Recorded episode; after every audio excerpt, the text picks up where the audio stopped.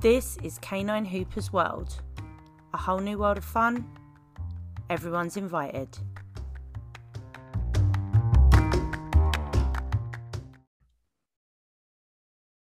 Hello, everybody, and welcome to episode 36 of Canine Hoops World podcast. Today, this lady has been a long term training friend and an inspiration. I would like to welcome you to Miss Kim Kay. How are you? Hello, I'm very well, thank you. You? I am good, and we are both very much magical, sparkly, wizardry dog trainers.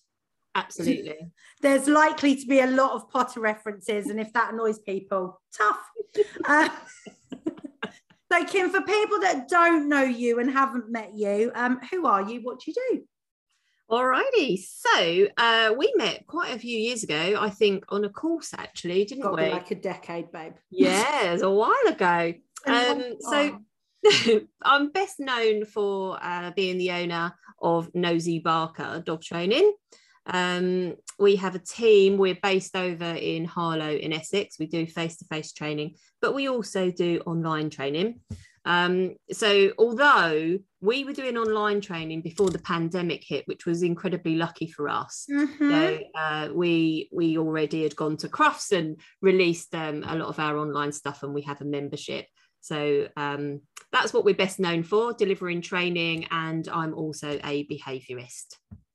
So with the because we were kind of both very lucky that the online stuff was sort of in 2019 before the choir happened. Um, I think there was a definite scramble for trying to get good content online, and I think a lot of trainers, well, a lot of companies, businesses in general, just really struggled because all of a sudden our normal way of meeting and doing everything completely changed. And I think we were lucky to be ahead of the curve in ways, but also I think there were for me definitely I was like, oh no, does that mean everyone's going to be online now and it's going to affect the business? And it really hasn't for me. Have you found the same thing? I think it's a mixture. I think um, on the positive side, what it did was um, it opened generally pet people's minds to online learning. So there was Mhm. a certain amount of resistance whenever you're um, kind of starting a new thing and online dog training. Lots of people were scratching their head thinking, uh, well, how do I train my dog online? Yeah. There was still this, no, I must attend puppy class. And there was a certain amount of resistance. And we've been delivering online, like an online membership for four years. Yeah. And so there's definitely resistance. We went to Crufts. And of course, within two weeks of being back from Crufts, we went into lockdown. Yeah. And although we got lots of interest when we was at Crufts, um, there was still resistance for sure. hmm The the thing about the pandemic was that people that were serious about helping their dog and getting their dog or their puppy off on the right um, paw Mm-hmm. was absolutely they had to go online. Yeah. Um, and so, from that point of view, there were thousands and thousands of people that wanted to do that, and it opened up their minds to learning in that in that way, and that definitely benefited um, us for sure. Yeah. Um, the fact that we already had such a lot of content, we already had an entire online puppy school, Mhm. um, so you know we were good to go. So again, from that point of view, the pandemic didn't um, didn't Yeah. affect us. Um, but you know, I guess from um, from a competitive point of view, yes, there's now obviously lots of fantastic on, online trainers. yeah. Um, so yes, there is some competition, but then you know there's lots and lots of dogs. There's even more dogs that are out there, and it's really important that. that Yeah. yeah. and it's really important that people work with the right trainer and the right behaviorist. You know, that for me is much more important. Anyone that we work with, I always want to make sure that I can help them. Because if I mm-hmm. can't, I can probably refer you on to somebody you're going to be better suited with. So exactly that because not every trainer and student are gonna are gonna match you know we know that even from back in the school days there were teachers that you really got on with and you could listen to and teachers that you would just dread going to class regardless of the subject just because of personality clash or stuff and i think as you say it's kind of opened up people's minds to online learning. Um, but also it, i think the benefit of it is is that it's meant we can learn from trainers that we normally wouldn't have any access to at all.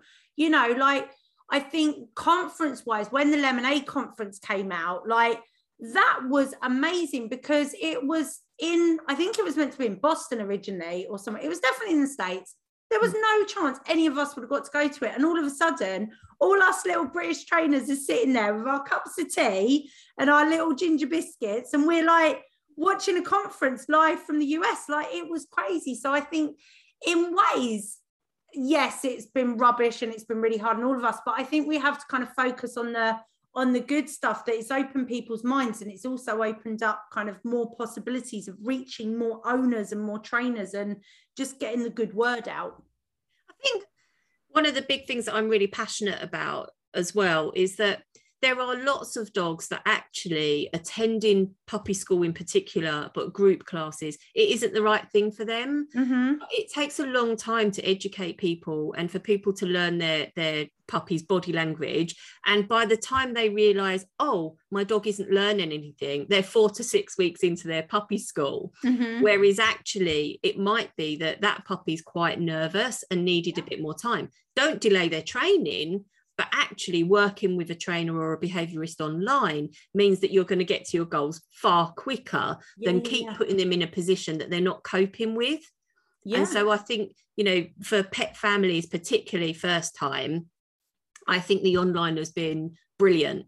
And whilst there are some pups that have missed out on socialization, for sure, I think there are a whole host of puppies that have actually done better because they've done online rather than go to an environment where perhaps they're practicing barking or uh, you know severe frustration because all they really want to do is go and play with the other puppies. Yeah So- exactly. And like well you know with with dodge like he he's a dog with big emotions.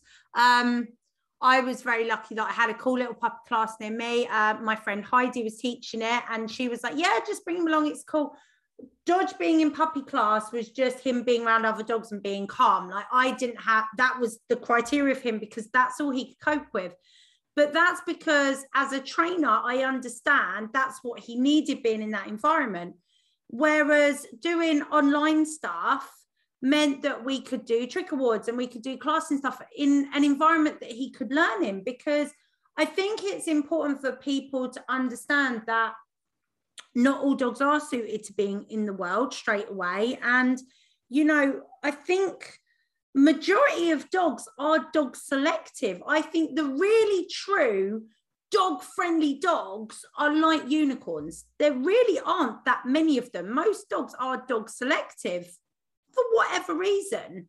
Um, and I think that, as you say, the online stuff really has kind of helped people understand that more. But then I think the flip side of it is there were the people that really didn't want to learn online and maybe didn't do the stuff because it wasn't available, which yeah. I think it's a bit rubbish.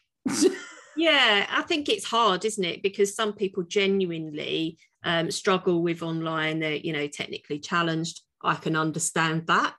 I Um, am I am yeah, technologically you know it happens doesn't it? Um and then you know for whatever reason but obviously the world is opening up now and so Mhm. people can can you know attend face to face but they can also do the online i mean personally i think the people that have done the best um, and we literally have trained thousands in in these last two years across the pandemic it's been crazy as as Mhm. most dog trainers and behaviorists have been but the people that have done the best are the people that have actually done both. So as the world Yeah. t- opened up they came and did some face to face but they've also had that support of doing online um, so that they can practice things at home um, also because again you know talking from personal experience if i'm in a class situation i'm worried about how my dog's behaving. Are they being a pain in the butt? Am i embarrassed? And then if i've got to go home and practice that yeah. I don't remember what's been said. So Yeah. whereas if I've then got the tutorial online, I can then go back over that Mhm. and do that in my own time in an environment where my dog can actually listen. yeah, yeah, yeah, hundred percent. So, 100%. Dig- so Diggory, as you know, my, my lovely toy poodle, which is actually he's quite large for a toy poodle. Um, we But got he's him. delicious. He is delicious. He's my sunshine boy. Um, we literally picked him up a day after coming back from Crufts and then what was it? A week, ten days, and we went into Yep. lockdown. yeah So you know he really is a lockdown puppy, and he was Mhm, petrified of dogs and people and everything. mhm. um, I, I the nice thing for for me was I was able to document and video it. So I did a webinar last week called Circle of Friends, and I actually showed in those videos. Even when I took him to the garden centre, okay, we'll avoid dogs for now. Let's go to the garden centre. yeah. And there's this little beagle porcelain um, statue, yeah, yeah, yeah. and he's absolutely freaked out. You know, freaked out even by the little statue. And of course, we um, we documented all of this. Yeah. Whereas now, actually having that time, being able to slowly work with him, build his confidence, you wouldn't recognize him. He comes to class every week. He's a stooge dog. He he likes other dogs. He likes people. He's amazing. So for him, the pandemic actually worked in his favor because we wasn't forcing him to go into situations that he couldn't cope with. We just took it in our stride. Yeah, yeah, yeah. Yeah. And I think because obviously Dodge being that little bit older, so we were just hitting adolescence when the world closed down, which that was really tough because the stage where I really needed him in kind of controlled like group class environments and being around dogs and people in as controlled situation as I could to make it as positive as I could, all of a sudden that whole option was just not available at all. And you couldn't just, I think, as much as people were social distancing, you couldn't just go to the park when it was quiet because the park was never quiet, ever. Wherever you went, like all the kind of, you know, little dog walks that I know that are like little secret dog walks were no longer secret. They were full of peoples. And like, it was, it was kind of from that side of it, it was actually made it more difficult. And I guess the advantage of having a shepherd is generally people don't want to come and coo over them. But when you have super cute poodle, everybody wants to come and love them because they're cute. At least Dodge kind of people come near him and he shouts and they go, all right, then and back off. yeah. But people preempt that a shepherd is potentially going to be barky because, you know, police dogs. Whereas poodles, everyone just sees a little cute curly thing and wants to love them. exactly. He's very cute for sure. so how did you kind of cope with him as a puppy when the world sort of did close down because i think a lot of people were in the situation i think a lot of people that weren't necessarily going to have dogs because of work commitments all of a sudden was working from home and as we know the the number of dogs in this country absolutely exploded because all of a sudden everybody wanted a puppy Yeah, yeah, absolutely. mental who wants a puppy they're really bloody hard work yeah. Yeah. So I mean, for us with um with Diggory, it kind of suited me really. Um we we're lucky. It wasn't that long. I mean, there was a, a, a short period of time, I can't remember now, it feels like such a long time ago, but obviously Yeah. there was that short period of time where we couldn't really go anywhere and everything was limited.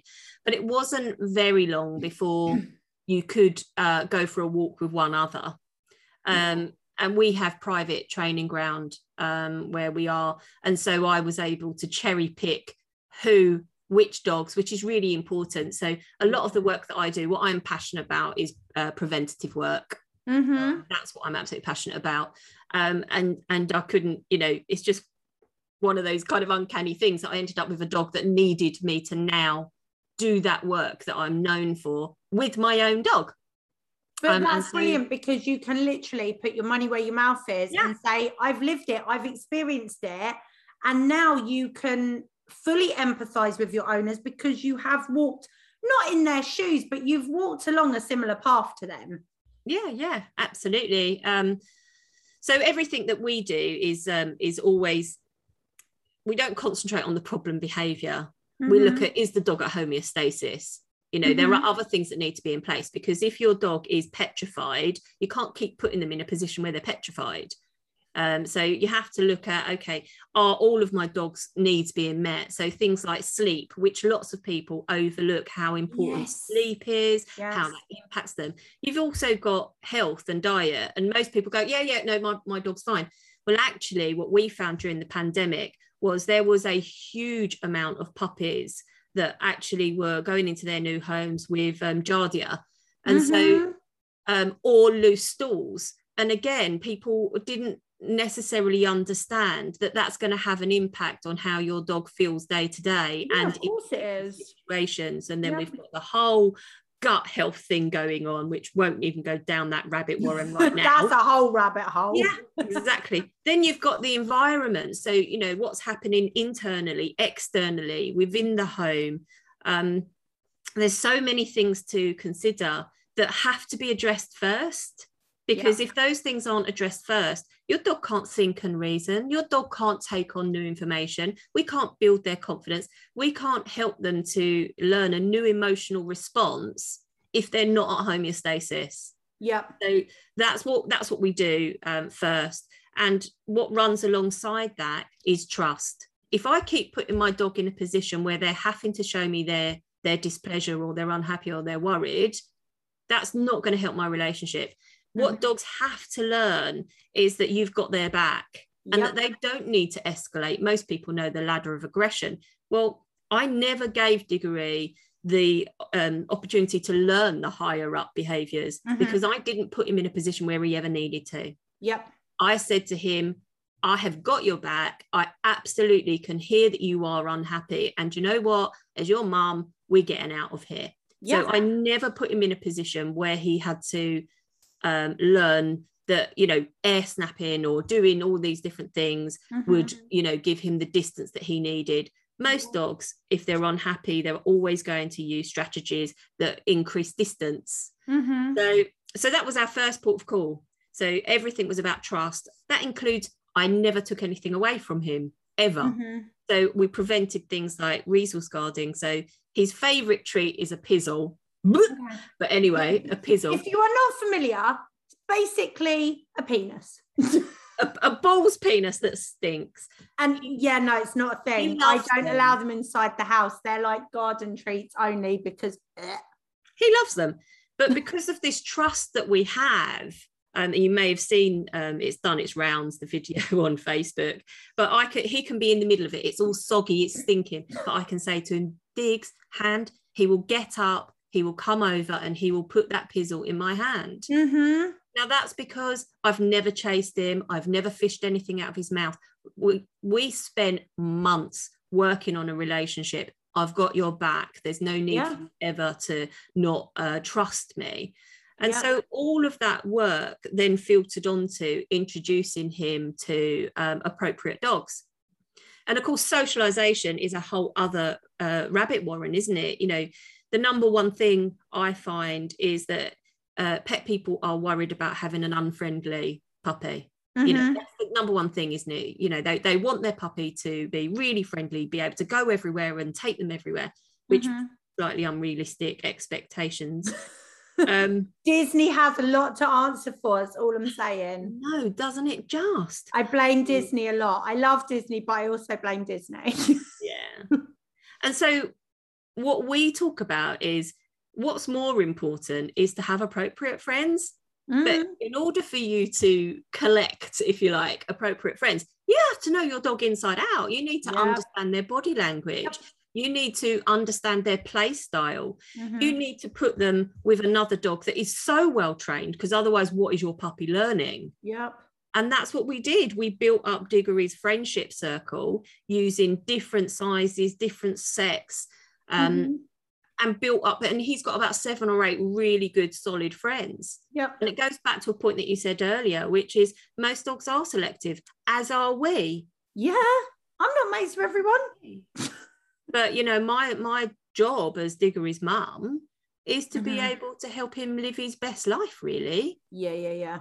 And so, so a lot of it was about, you know, spending time, getting to know him, him learning that he comes to me. You're worried, you come to me. Yep. And Um, what's lovely with that as well, Kim, is that it it kind of makes makes me as a as a as a dog mum feel better that what I did with Dodge was on the right path because slightly different situation with us. Dodge came to me already teetering nearer the top of the ladder and was already doing the barking and the lunging and the shouting and the snapping and the drama. Um, and because it's a shepherd, like it's just fun doing that anyway. I mean, poor poor Dale, bless him, spent the first month not being able to come in the room without having shepherd shouting at him. Um, luckily, Dodge was still kind of little and cute at that stage, so I got away with it a bit. But his choice would always be at the start lunge and shout, make it go away. Now it's come to mum. I'm not, if you're not sure, just come to me. And I've had it in competitions this year where he's been on a run and someone's just come a little bit close to the ring or he's spotted something and he's left the course and come to me in the middle. I'm never going to get cross at him for that because do you know what? That's the best choice because he could have charged the fence and lost his shears and been a complete drama llama and potentially caused an accident because at the end of the day, builders netting versus shepherd is not really a good yeah. thing to try. but he's he has the trust in me that mum, I'm not sure I'm going to come to you. Absolutely. You know, also if I know we're going to be in a situation where, say, I was training the other week and someone came into the field, they needed to sort out the toilet block, I just popped him on his lead next to me. So he couldn't practice that behavior. There is obviously control and management in it, but in terms of his friend group, when he was younger, um, my friend had another had a shepherd. There's three weeks between them, but they're both boys. They were really cool mates until lockdown happened. And then post lockdown, there was a lot of testosterone going on. And now they're not really mates anymore. But that's okay. They're both walking around Billy Big Bollocks, like thinking they're clever. Absolutely. And we just control and manage it. Are they off lead together now? No, not at all. Can they train around each other? Yes, but we're mindful. Generally, one's in a van while the other one's out because it's sensible. But Dodge, when it comes to meeting bitches, is completely different. Oh my God, he couldn't be more polite. Yeah. Because he lives with three girls that have taught him that you have to be mindful of the girls and you can't be rude with the girls because they will tell you off. If a boy dog told him off, he'd be like, Yeah, come on then. A girl dog curls his lip and he goes, Oh my God, I'm terribly sorry. Which is really cool. But do I let him off lead with every single bitch he meets?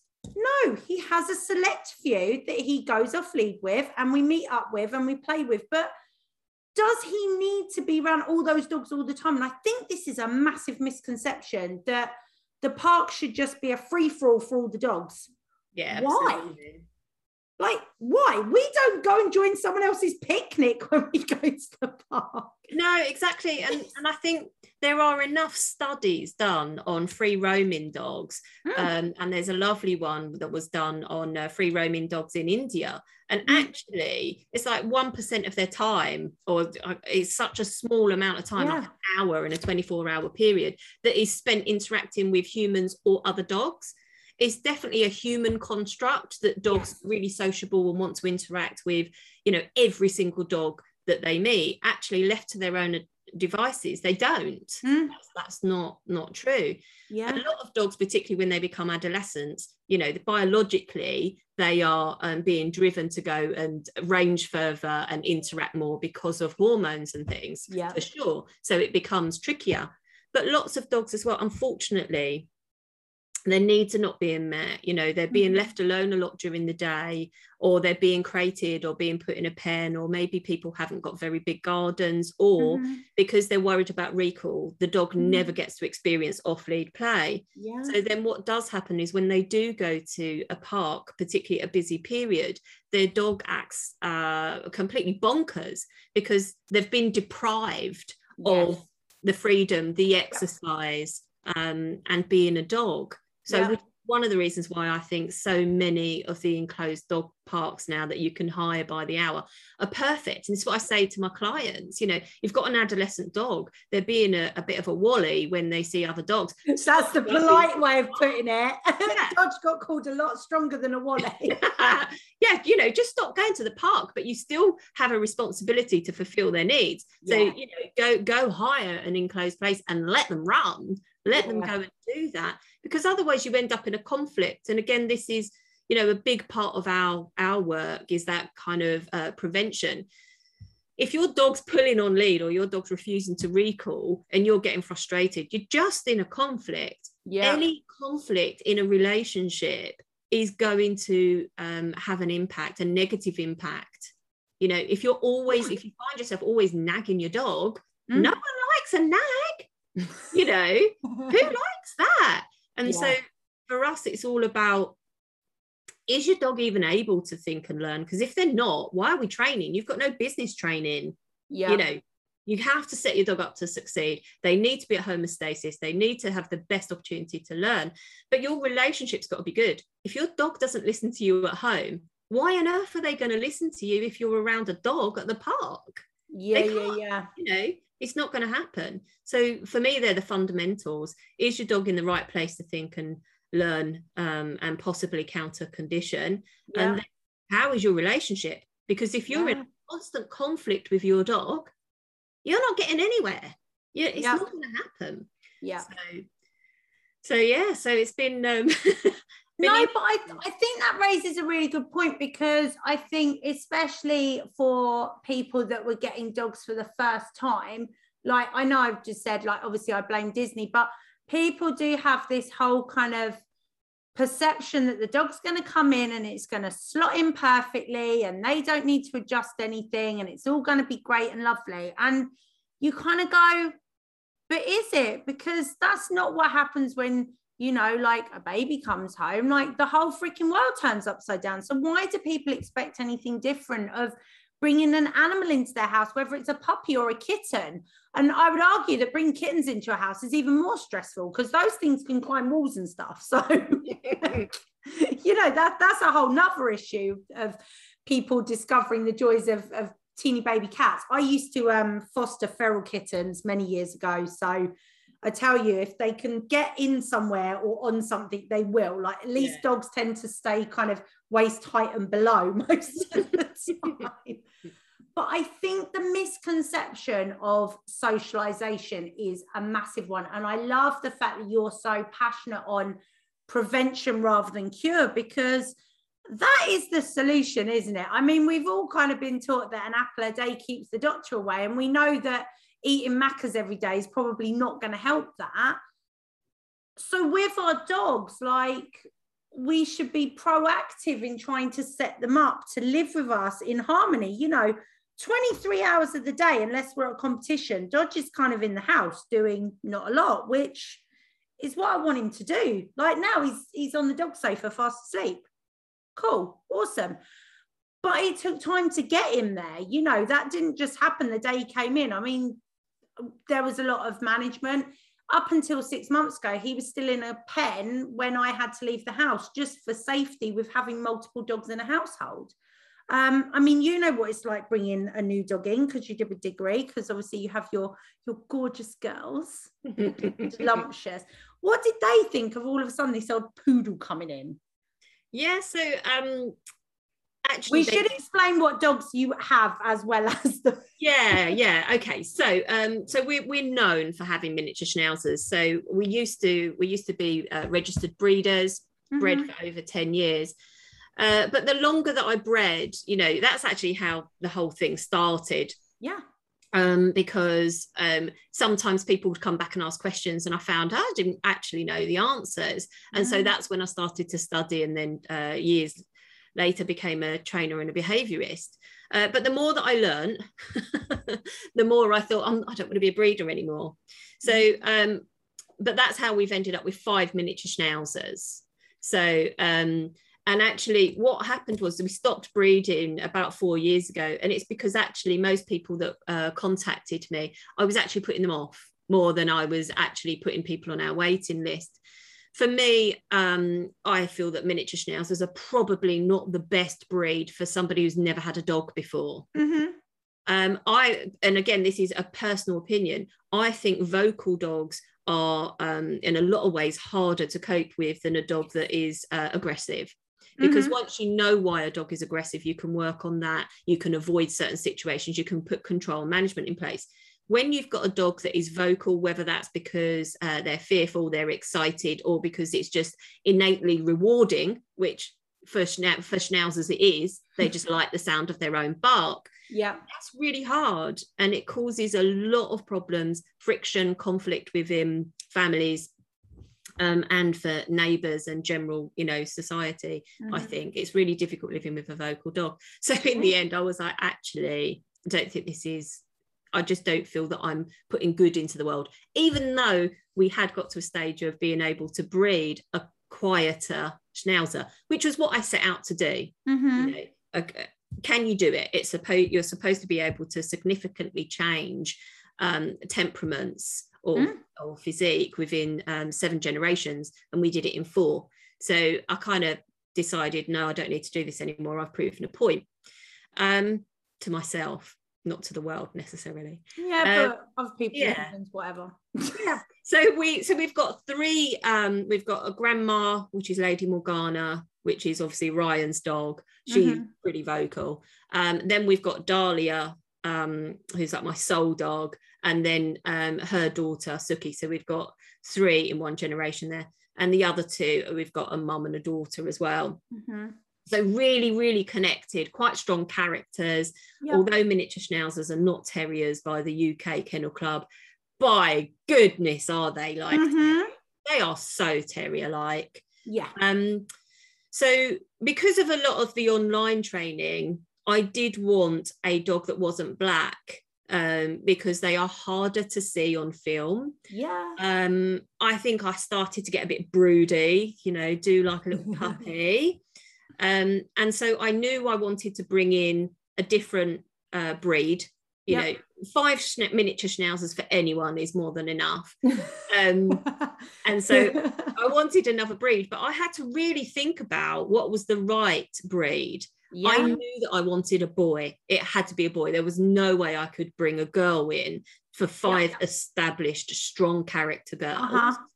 So it had to be a boy. I didn't want to go for a big dog because, again, that wasn't going to really work with five miniature schnauzers. Mm-hmm. So I had to really think about what breed was going to complement them. Yep. Um, and my groomer has got this amazing uh, poodle, and she actually came to Crufts with us last mm-hmm. year. He's amazing. And I, I'd always said to her, if Ronnie ever sires a litter, let me know because yeah. you've got half a chance of getting a really great temperament. Yeah, yeah, yeah. And it just so happened that he did. Um, and Diggory, my Diggory, was the last one left in the litter, and it was just, you know, a done deal really. Before we even got there, Ryan was a bit against it. He was like, "We've got five dogs. Do you really think we need another one?" I was like, "Well, we're just going to go and have a look." um, what, like, like we were just going to look after Dodge, yeah? exactly, exactly. Trying to fool yourself. So um, yeah, so I, I'll be honest, yeah, I was really worried because, as I say, strong characters. Mm-hmm. Um, the eldest Belle, who's uh, now fourteen, um, you know, there, there's there's lots of different dynamics within the group. Yeah. So what we did was we were super cautious. So Ryan's also um, a qualified trainer. Ryan's a faster trainer. Um, I'm super cautious so it's quite interesting we're at sort of opposite ends of um, how we uh, train. But so he had a, I know, he had a crate and he had a pen and then he had another pen. It was double penned. Mm-hmm. uh, it was um, ultra ultra safe. But we did all sorts of things like uh, swapping scent. You know again yeah. lots of trainers behaviorists or people they tend to think about um, the visual. But yeah. when you're talking about dogs actually the best thing to do is to use scent because that's how they see the world. So everything was about can we create um, like a, a pen pal friendship? Yeah. So we were bringing scented stuff back. We had the stuff up, so it wasn't a big shock. It wasn't all of a sudden there's an annoying little brother and there's a crate in the room. You know, mm-hmm. so it was just gradual. Yeah, so, yeah, yeah. Um, and, and, and it's nice to kind of because again, obviously we had the three girls, and you know when when Dodge kind of came up, it was a case of if he had been a bitch, I think I would have said no. Yeah. Because especially the chihuahuas are so sassy mm-hmm. that adding a large breed bitch into that would have just been asking for problems. I knew it would be. So adding a dog in. Obviously, at the time we had Tizer, but I knew he was all right with puppies. He was pretty chill in general. Um, but adding dodging, it was more the size discrepancy of him. And obviously now, you know, he's top end 33 kilos and the lowest end in our house is five kilos. So that's a big difference just physically. Yeah. But actually, he is mindful of the girls and he is very careful. And, you know, sometimes I do have to sort of remind him that he is bigger than them, but he's very respectful. But likewise, the chihuahuas aren't backwards in coming forwards if he has come close to the mark with them. But it's about setting them up for success, isn't it? And I think a lot of people, especially when they're in the world, they put not even necessarily their puppies, but just dogs in general, they put them into situations where they're just not comfortable. I mean, the other day um, I was walking with my friend, we were in the park um, without dogs. We, we were doing some stupid fitness type thing and some sort of running, jogging type ridiculousness. But we watched these two um, curly coated dogs, two little oodleys, and every dog they approached, the approach wasn't polite. It wasn't nice. And at one point, I actually, there was a bulldog on lead and they'd basically gone into like a pincer maneuver and the bulldog was not comfortable. And the guy was like, oh, come on, they just snapped at you. And I actually walked over and put myself between all the dogs, rightly or wrongly, because actually, if that bulldog had have snapped back, it could have ended badly. And then who's going to get the blame? Yeah. I would guarantee the bulldog owner because, you know, bull breeds. Yeah. But then we carried on our walk, and the same two dogs, um, there was a dog just playing ball with his owner, and it went from playing chasing to, and you saw the moment where it went from playing to predatory. Yeah. And the owner was oblivious. And again, luckily, the the dog that was kind of on the being chased that was clearly not happy and its tail had dropped and all the body language was screaming to me i'm not comfortable. Luckily it decided to kind of run towards me and i sort of diffused the situation by giving that dog a scritch and giving that dog a scritch and sort of distracted everyone.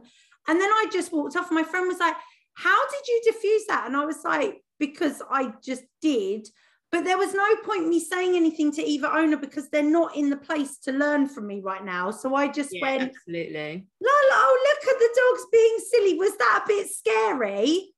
I said that out loud. So maybe one of the owners would have gone, oh, maybe that wasn't fun. And then we walked on our merry way and carried on life because I don't know about you, Kim, but the more I know about dogs, the more stressful I find being in that kind of uncontrolled park free for all environment of just dogs having a lovely time and being friendly.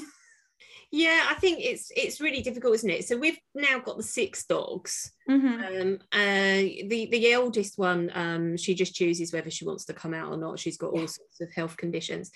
Uh, one of them, you know, I wouldn't take her to that environment because she she would be more than happy, but I can't control others. And if other dogs come running over, she's not going to like it. She's not going to go and do that. She'd have a lovely time. But yeah. my job is to protect her. And if I end up getting into a situation where I'm saying to someone, recall your dog, get your dog away, or going like that, that doesn't help my girl. My yeah. responsibility is to her. This is really yeah. difficult, I think, for pet people to understand because they think, well, I have a right to be here. If their dog was under control, then I could frequent here. And whilst I do totally understand that, mm-hmm the stress that you go through to try to control the other person's behavior yeah. all of that transfers to your dog which actually just makes your dog more nervous. Yes. I think there are lots of people that don't take responsibility and don't understand that your dog does need training for sure. Mm-hmm. i think equally like diggory has got an amazing recall. Yep. But do you know what? 5% of that time his recall's going to fail because he's not a robot yeah. There are going to be times when he forgets himself. Now, if you're going to um, a park where there are many dogs there, there's always going to be one or two that are going to fail, even if they've got a high level of training. Yeah. So for me, my Bellatrix, who I wouldn't take somewhere like that, I'm mm-hmm. not going to take her there because you've got to contend with those people that haven't really considered training their dog mm-hmm. but then you've also got people that might have but that particular day their day their dog has failed to recall yeah. for whatever reason, the planets aligned. There was a crisp packet in a hedge. It smelled a funny smell yesterday. And I just liken it to, do you know what? Every morning I wake up with the best of intentions to eat healthy. And there are days when that nice little Babybel out of the fridge just pops itself into my mouth.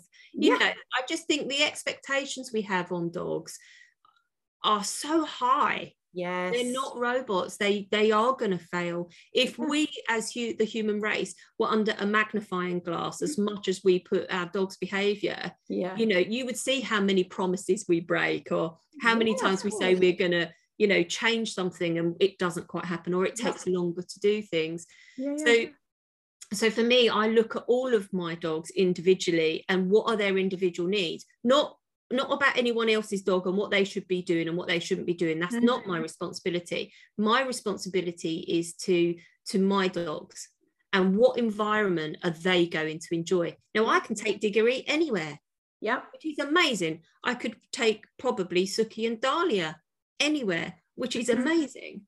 But my other three dogs, I nearly re- I really need to consider what's the right environment for them. Yeah. Not having a go at everybody else. Yeah, in an ideal world, people that don't train their dogs and people that do, and and as a human race, we would all be more tolerant of each other Yeah. but that isn't you know not everybody sees the world in rainbows and sparkles as we Like we do. exactly and therefore if there's a chance of a conflict if you know your dog doesn't like another dog running over to you Yep. you can't control the other dogs you can't Yep. control other people hire a field Yeah, I mean, I joke all the time that Dodge doesn't go out in public, but there's a reason Dodge doesn't go out in public because it's it's not suitable. I mean, I'm I'm lucky in that there is a there is a small field near us that's very open, and if I time it right, we'll get to the field and it'll be empty or empty enough that I can give him the space he needs. And that's cool. And to be fair, most people do tend to call their dog back when, if they see me call him back, they do tend to attempt more so than they do if I'm with the chihuahuas. The chihuahuas people don't seem to mind. It's actually the chihuahuas that are going to chase your dog more than my shepherd will. But you know, again, I wouldn't take the girls to a super busy, busy park because they won't tolerate other dogs running up to them. But then I can take Dodge into a show environment where there are potentially a lot of dogs around, but I know that everyone's that little bit more savvy and is focused on what their dog is doing mm. rather than text on their phone, drinking a coffee, listening to music. Do you know what I mean? Because they're focused on their dog because they're in the environment of it's them and their dog together as a team. it's contextual isn't it and he yes, massively. knows, he knows in that environment this is what I do because Yes. it, it's predicted. So um yeah, I think it, you know, for me it's always about the dog in front of you and are you doing the best by that dog. I personally don't believe that anybody brings a dog into their life, whether they've that's a puppy or whether they've adopted or an older dog. I Mhm. believe that everyone does that with the best of interest. I think that everyone does that with the most amount of love because they want a better life. They want a companion and they want to give that dog a love a lovely life too. Mhm. I think unfortunately what does happen is dogs and puppies can be harder work than expected. And then frustration and conflict comes in. Yep. And so as I say, mine is all about prevention and relationship. And it's Yeah. about just reminding people why you got a dog in the first place. Yeah, It's yeah, so yeah, no, hundred percent. But So also, as you say, knowing your dog, like you know, Munch is very. I would say Munch falls into the category of dog tolerant. She will pretty much, you know, if a dog runs over to her, unless they're really rude, she'll go, "All right, cool," and then she'll really politely tell them that she's not interested and carry on her sniffing, whatever. But during fireworks season, Yeah.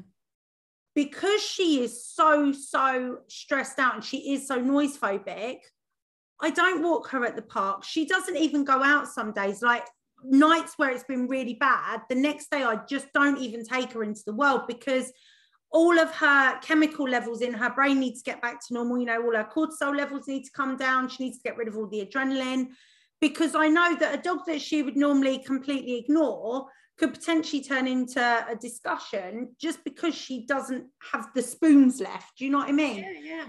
and I think again, it's it's about stopping that conflict. And I I just love the kind of the it's it's holistic, but it also makes sense because like surely it's better to prevent saying that you know you put petrol in your car. Well at the moment it's a bit hard while we're recording. So there's some whole like petrol thing going on. Hopefully that will have completely finished by the time this podcast comes out.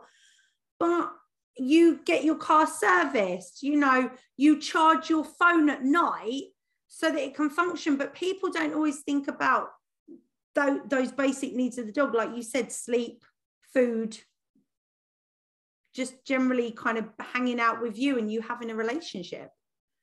Yeah i think it's hard um if you go back to you know maybe even before i was young let's go with that um, before I was young. Yeah. Well, when you were just a twinkle. Yeah. So even before my time, let's be generous, you know, people just opened their back door, their dog went off for the day, and the dog came home for dinner.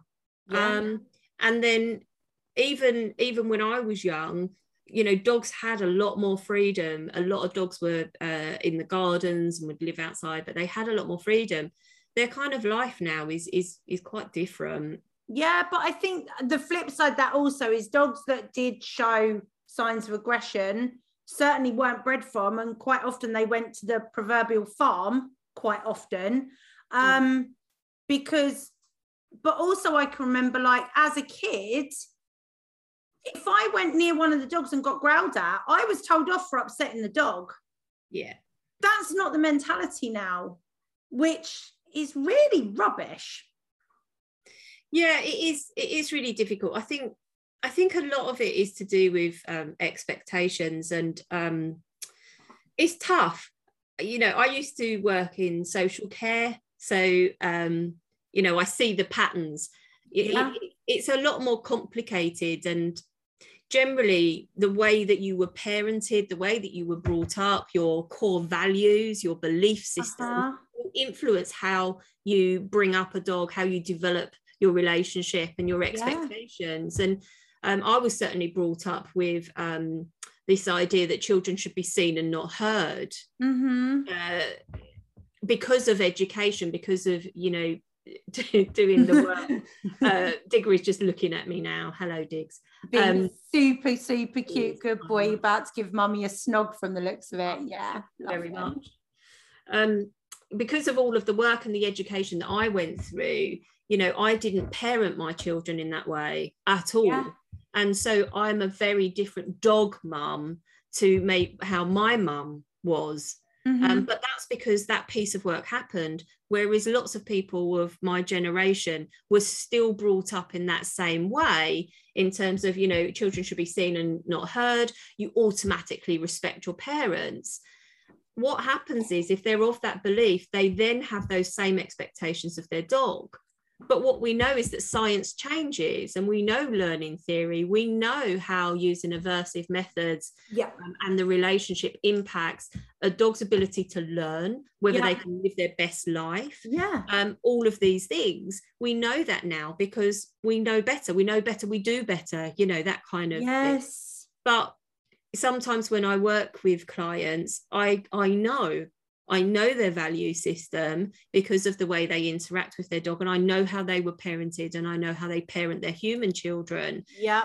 So when you're when you're working with a family like that, it's tricky because you are dealing with their values and their belief system. Yeah, of course. And a bit like what you were saying earlier, one of the things that um, when I was in social care that we would do is, you know, we would use the wheel of change. So particularly for people that are um, using substances or are in abusive relationships, mm-hmm. and you've got this wheel, and if somebody is pre-contemplation, they're not ready to hear you. They're not yeah. ready to learn new stuff. Yeah have to be careful because you otherwise you end up in a conflict with these people. Yeah. You can say something, but they're not ready to hear it. No, the dog should just do what it's told.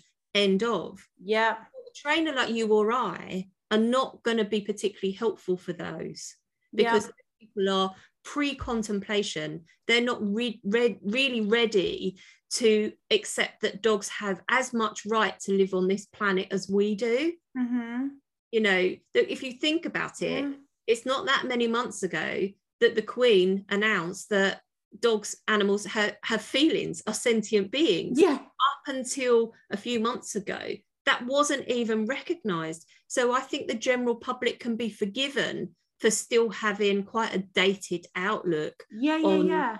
on this. But there's a huge amount of work to be done, huge Yeah. amount of work to be done. And getting into conflict with people about um, about their methods doesn't change their mind. No, of course it doesn't. Of course it doesn't. And I think as well, you know, like people, the other thing, society now likes things to happen instantly. You know, the latest iPhones just come out and it's however much quicker and blah, blah. Do I understand what that means? No, but all I know is that the camera's better and it looks pretty and I want one. I don't understand all the functionality of it, but I think it's scary when people put more research into the phone they're getting than the dog they're getting. Um, obviously, aesthetics do play into it, and you know, there are people out there that want dogs that don't shed or are quiet or whatever. I love going back a little bit to what you were saying earlier, Kim, about people living with noisy dogs. Um, shout out to uh, my my friend Lana, my neighbour. Um, she's got border terrier. She listens. we joke that her border terrier makes more noise than all four of my dogs. Absolutely. Known for it. But exactly that. She's got a gobby terrier. You know, I joke that German dogs are loud because they kind of are. Um, you know, standard poodles. like, none of the Dachshunds. There we go. yeah. German dogs are not quiet. But with Dodge, I put a lot of work into getting him to be quieter. And sh- shepherds will only gob if they feel the need to gob. They're not just generally shouty dogs. Whereas the Chihuahuas like alert bark much more than he does. You know, we joke the only time you know I've got dogs in the house is when someone comes to the front door because then all hell breaks loose. But I understand that that's part of living room. Do I care that my dogs bark at the door? No, because it's kind of why I have dogs. But when people are getting dogs and expecting things to happen instantly with minimal effort, this is where I think the conflict happens. And this is where they start looking for the snake oil without thinking about the emotional effects those methods are going to have on the dogs. Yeah, for sure. For sure. Expectations and uh, versus reality are a, are a huge Mm. are a huge um, consideration and and I it, interestingly I think some people that have thought about having a dog for years and years and have done loads of research, I think sometimes those people get it really hard because they've had a long time to consider what life's going to be like, but they've now built up a picture in their mind about it's going to go like this, this, and this, and um, and I know how to do this, this, and this. And of course, you're not. It's not a robot. You know, No. a living being. Yeah. Um, you know, and they don't always comply. Yeah, you can't just download an app and do the update. No. Like you I need mean- to put time and effort into it. Absolutely. Diggory is the only one out of my six dogs who is a perfect stooge dog. Mm, I am incredibly lucky, incredibly lucky. yeah. There are people that wanted agility dogs or Hooper's dogs or you know show dogs, and they don't don't make the cut. So Yeah. Um yeah so i think there are definitely people that are impulsive and don't think through their breed for sure Mhm. um and but there's also people that do all the research but then they've got an idea of what that's going to look like and the reality hits them hard because it isn't always It's al- it's almost like that um, nailed it program, isn't it? They're imagining this beautiful, wonderful unicorn cake, and then this sloppy, weird thing with a phallic looking thing on top of it turns up, and you're like, well, that oh, yeah that's not the same thing.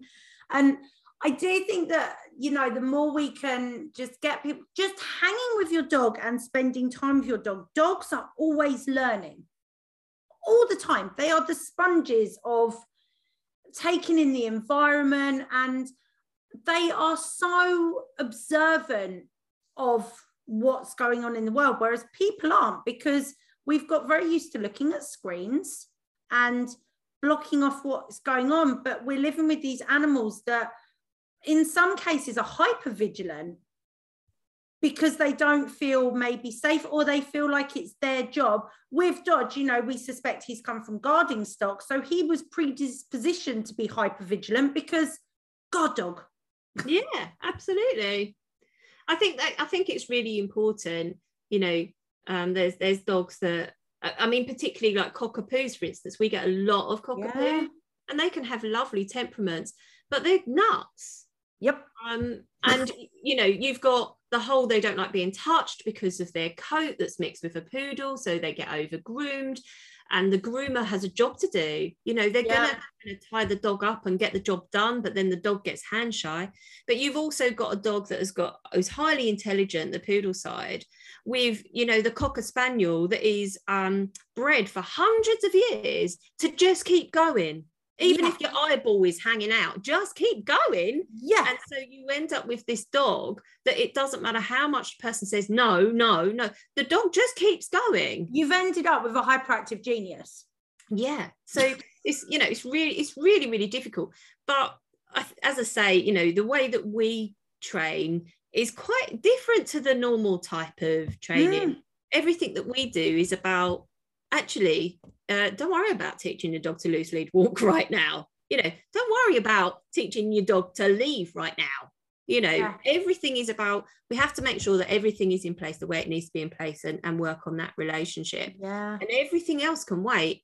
But that's difficult because it involves a mindset change because yes. people are immediately, I've taught my dog to sit down, leave, paw you know, and I'm just why like, does everyone teach paw Like seriously. And I'm like, actually, you know, just take a breath. Yeah. Just take a breath. Yeah.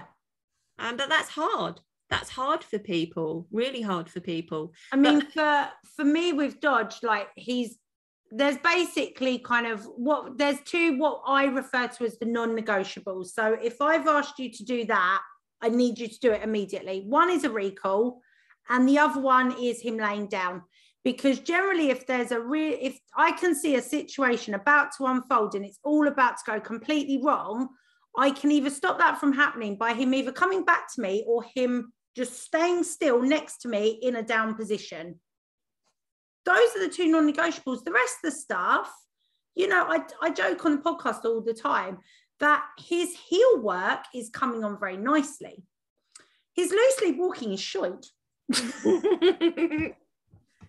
because it's not a priority for me. I don't care. Like he'll be in a harness, and especially if he's on a running belt, I actually want him to pull a little bit. So that for me is not not a deal breaker. Him being in an environment, me calling him and him coming back to me, I need that to be the most reliable behavior he has because that is safety. Yeah. And sorry if you just had a bang, he's now ragging on a toy because apparently that's useful whilst recording a podcast. Of course it is. Obviously. I just think I just think that it's important that people consider what the right dog is for them. Yeah.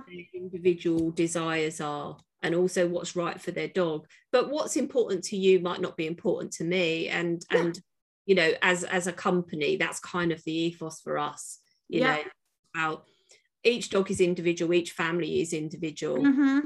you know we we don't expect people to come to class and yes we have set things that we teach but they might be taught in all different ways or it might be something slightly different. Yeah. Um, but actually the most important thing that anyone can do is make sure that their dog is at homeostasis is a happy dog that's able to think and learn and that they have the best relationship.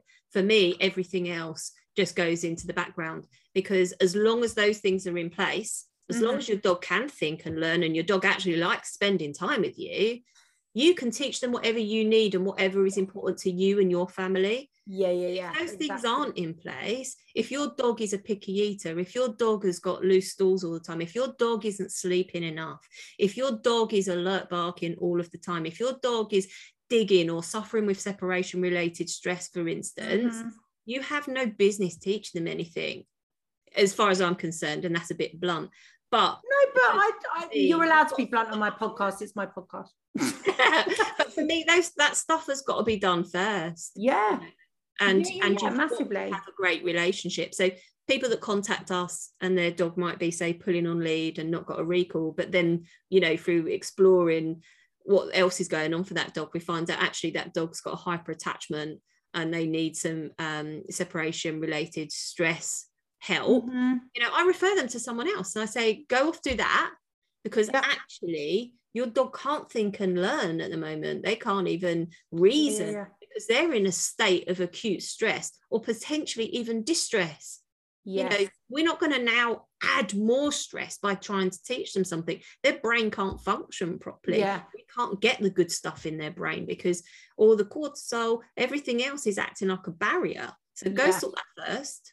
Then we can have a look at the other stuff.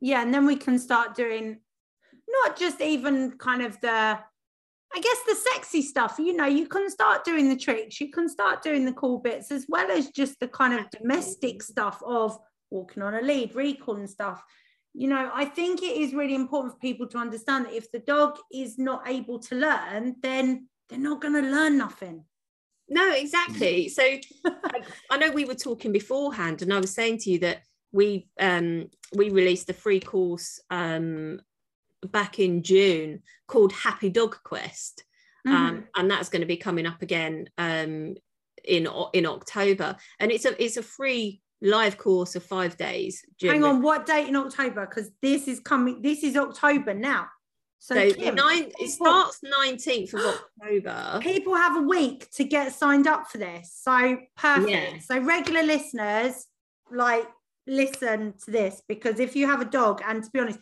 if you're listening to this podcast and you don't have a dog, I'm not judging, but it's a bit weird. Unless they work with dogs, of course. yeah, well, yeah, you know, yeah. If you don't live with a dog or work with a dog, then I appreciate you, but why on earth are you here? for you, Carrie, for you. Of course, because I'm that. Don't stop it. Um, so happy dog quest. First of all, this sounds epic. What is it? It just sounds cool. Like who doesn't want to go on a quest? it's so cool, isn't it? So um I think it was kind of came about in recognition for pretty much all I've been saying during this podcast, which is there's lots of people that want to teach the sexy stuff or want their dog to be under control, but Mhm. I'm kind of going, uh, hang on a minute, hang on a minute, uh, we need to do some other stuff first. Yeah. And so Happy Dog Quest is, is about really us sharing the secrets to a happy and trainable dog. So a happy dog is easier to train and people forget that bit. A frightened dog doesn't train as easy. Yeah, yeah, yeah. So and and what we basically look at so last time we looked at various different things we looked at triggers we looked at um, what your dog really loves in life all those things this time we're, we're looking more about is your dog at homeostasis what things does a dog actually need in their life um, and then if these things are all in place you have a much better chance that you can train them whatever you want to train them So for people that might not be familiar with the term, put put it put it to me. So what what is homeostasis? So, well, how we look at it, which would be slightly different to say a veterinarian, but what we're looking at is is your dog's um, functioning correct? So we will Mhm. look at things like you know the diet and the poop. Um, are they getting enough enrichment? Are they getting Mhm. enough chewing, licking, all of those things? yeah.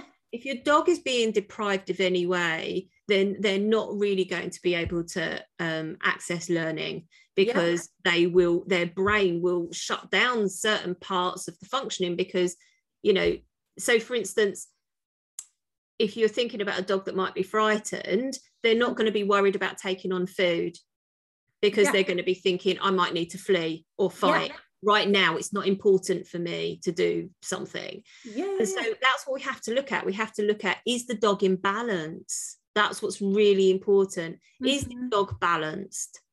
And when the dog is balanced, when all of their needs are being met from a um, emotional, mental, and physical point of view, Yeah. then you're ready.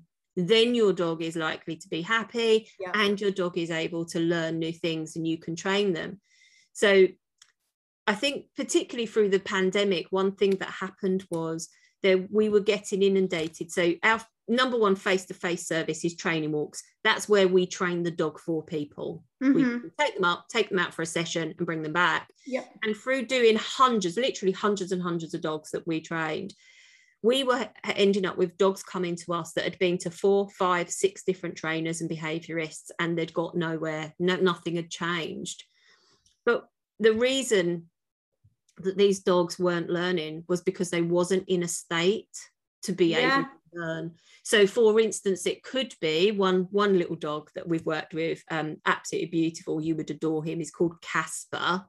Um, he's a Chihuahua cross um, with a pom. So he's really, Oh. really cute. But Oh. he, yeah, I know, super cute. But he was barking at all sorts of dogs and lunging at them and, you know, being a pickle. But actually, he couldn't think and learn. Mm. One session we had him, and uh, Ryan was brilliant straight away. He said he needs to go to the vets. He's not walking right. His gait's not right. Yep. Luxating patella Mhm. too. And so, so that's that's a- an example of that dog can't think and reason. We can't change that dog's emotional response around other dogs because the dog's in pain. Yeah, If yeah, your yeah. dog is in pain, that's the priority. So he's gone off, he's had his operations, he's now back with us. He's great friends with Diggory. Yep. So, you know, he's now got a circle of friends, and that's fine. Oh. And that's what Happy Dog Quest is about. It's about looking at are all of your dog's needs being met? Yeah. Because if they're not, if they're in pain, if they're on the wrong diet, if their life isn't enriching, if they aren't in a space to learn, nothing's going to improve. Yeah. And I think this is an area that is not um, spoken about probably enough within the industry. Yeah. No, Very- massively. You know, dog trainers very much are like, well, just train it to do this, train it to do this, train it to do this. Mm. And I'm in the background kind of with my, uh, excuse me, Hello. Hello. hello. You know, if your dog is petrified of life, Yep. there's no point in taking it near a dog. We need to break that down. What's going on for that Yeah, dog? yeah, yeah. We need But to do that first. with you saying about like little Casper, and I mean, to an extent with Dodge, you know, because it's only been the last few weeks that we found out that he does have hip dysplasia. We're waiting to see the specialist. Then I go back and go, so was some of the behavior because he was hurting? Absolutely. I mean, a lot of it is down to nature, some of it will be nurture, some of it will be the fact that, you know, adolescence and hormones. But when you then factor pain in as well, like to be honest, it's no surprise that adolescence was the biggest freaking roller coaster I've ever ridden with him because I was just like, there were days where I was thinking, seriously, what did I bring into the house? But I knew that wh- where would he go if it wasn't with me or another trainer? And, Yeah. you know, I, the only reason we found out that he had the hip dysplasia was because a few weeks ago he had a bit of a slip training and it was just a little bit of intermittent lameness. There was nothing that you could go, oh, yeah, it's definitely that. He saw the physio and the physio went, oh, something just crunched. Can you get an x ray done? yeah. Potentially he may we may be able to manage it with pain meds you know and physio and hydro and all the rest of it. But the extreme of it is he may need a brand new titanium hip. We may be turning him into robo dodge. And it does kind of make me go oh did you know i felt guilt a mass and i will happily go on record to say i felt i i stood outside the vet and i was crying my eyes out and Dale went, Are you sad because he's broken, or are you sad because he might not be able to do hoopers? And I was like, No, I'm sad because I feel like I've been letting him down because I didn't know sooner. Oh, bless you. And But the, but the truth is, dogs hide it really, really well.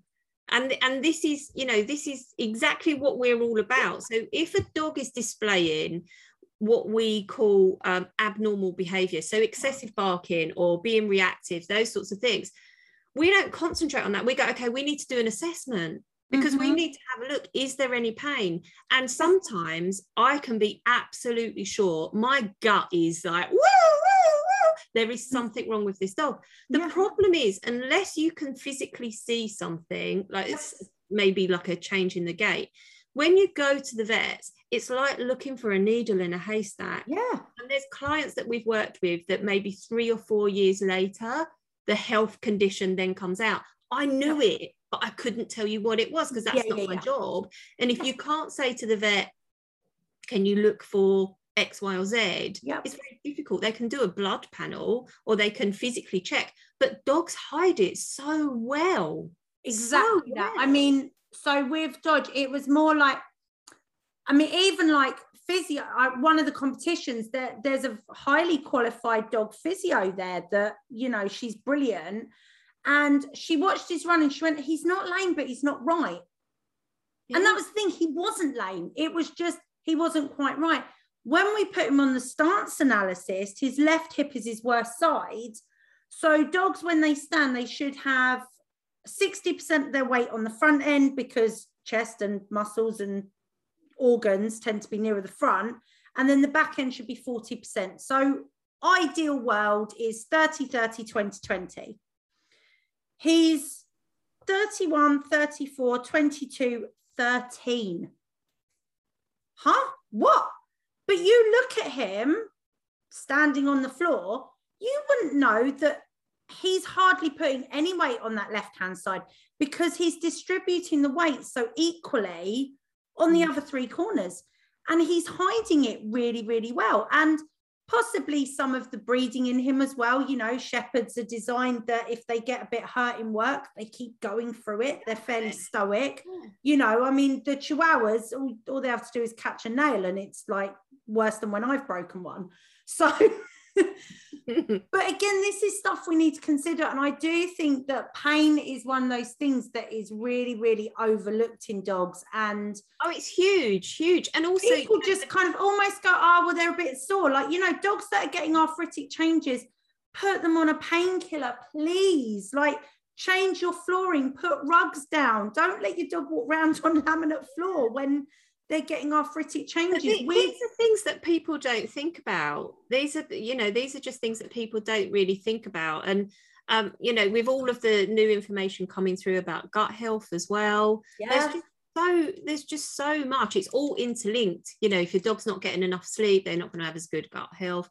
You've, Yep. the potential you have got pain.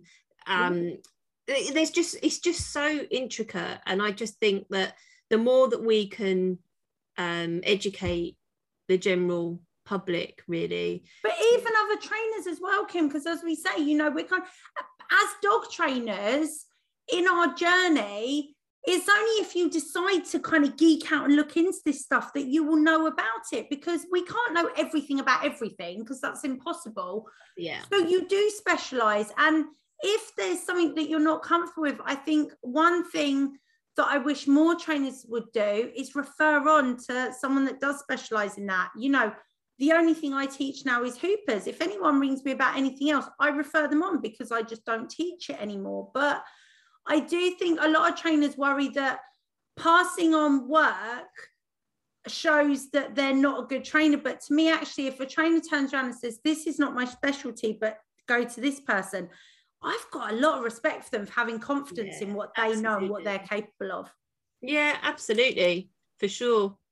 Yeah, I just think you know this this type of information is really important for people to know because there's such a lot of trainers that just look at the problem and try Mhm. to fix the problem. Oh, I've been guilty of it myself. You know, I'll hold my hands up and say, I've done it. I've been into the house and it's been like, oh my God, the dog's doing this.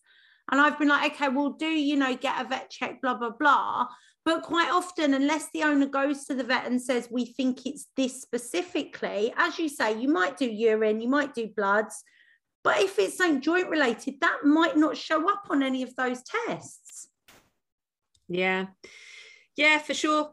And um, I think it's just it's just really important to have a look at well, what's the general health, Yeah. um, you know, as a whole. It's that holistic care. yeah. Um, so when when a, when a dog presents with having a behavioural problem, we'll have a look at okay, well, what are the other things that go that are going on?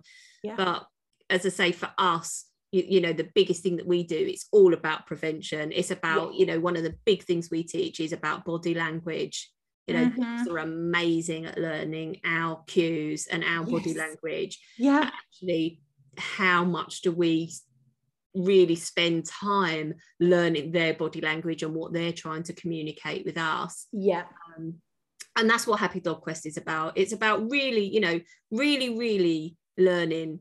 Um, is your dog happy? Are they as Mhm. happy as you think they are? How do you know? How can you tell? How can you fulfill their needs? Just again, going back to a point that I made earlier, I, I, I feel that everyone, when they first get a dog, it's about enriching their life and being able to provide the best life Mhm. and that's what happy dog quest is it's about having a look at that you know how can you have your most sparkly magical relationship with your dog because that's what i believe that everybody gets a dog for Yeah. Oh my God, you're making my heart happy. I love it. it does. It does make my heart happy because it it's just a different way of looking at things. And obviously, you know, with Hoopers, the whole thing is about building teamwork and about building bonds and the dog and handler working together. And isn't it amazing? But we we then kind of, you know, I've gone down the whole rabbit hole of nutrition and everything, but I'm looking at it from a a sport dog point of view. You know, Yeah. is he getting the right nutrition to build his muscles? Is he hydrated enough? Does he need electrolytes after this? Blah, blah, blah, blah, blah. But actually, if, as you say, if the diet and gut health isn't good to start with, then you can't expect the dog to learn and perform. We know with children, if they're not on a good diet, they struggle to learn in a classroom because the body doesn't have enough to build the little pathways in the brain because there's no brain food. It's called brain food for a reason. yeah yeah absolutely absolutely so so yeah if if any of your listeners would like to come and take part in happy dog quest then I want to come and play. yeah of course you can come and play with this. Me and Dodge can come and join in with the drama.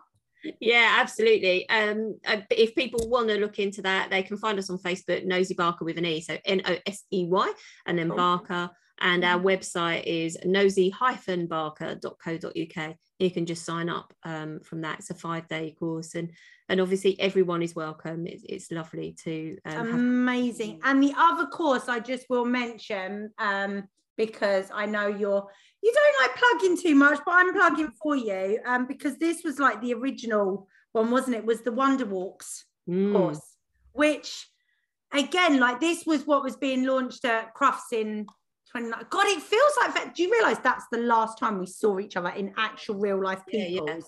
Like Wow. that's forever. That's two years now. That's nearly three years. It's far too long. But. Wonder Walks is also available, is it? And that's another free online course you've got, which is amazing.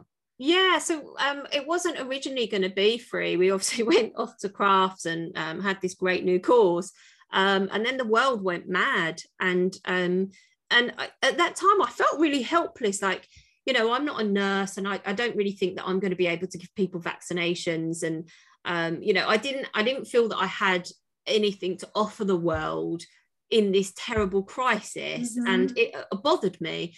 And then I just thought, hmm but I do have an online course that I could give away for free. And Mm-hmm. for those people that have, you know, now sharing their life with a dog but are actually struggling with them, perhaps I could help those people stick to what you know, Kim. You know, you're probably going to be dangerous with a needle in your hand. so, um, Yeah. so and so we just gave it away for for free. Um, and I, I, I I'm not sure now. I think it might be nearly ten thousand people that have um, Wow. claimed that course for free, and it's just a series of um, short modules. And you know, it's just about kind of changing your mindset a little bit, thinking about things a little bit differently, Mhm. um, just so that actually your dog is more likely to follow your cues or your instructions. yeah, yeah, yeah. Um, you know, but doing things in a slightly different way Mhm. um and so yeah so and it's and because it was free and so many people have accessed it it's just remained free and and that is that's on our website as well and and anybody is welcome to go and uh claim that Cool. Well, Kim, thank you so so much for joining me. Um, it's lovely to catch up, hon. It's it's, It's cool, and it's it's nice to find out how Diggs is getting on and to catch up with our boys and all of that good stuff. So people can find you Facebook and your website, um, Nosy with an E, Barker. And until next time, guys, stay safe, be kind, wash your hands thoroughly, keep your dogs on lead around livestock. Don't let them lick toads. Take care, guys. Bye.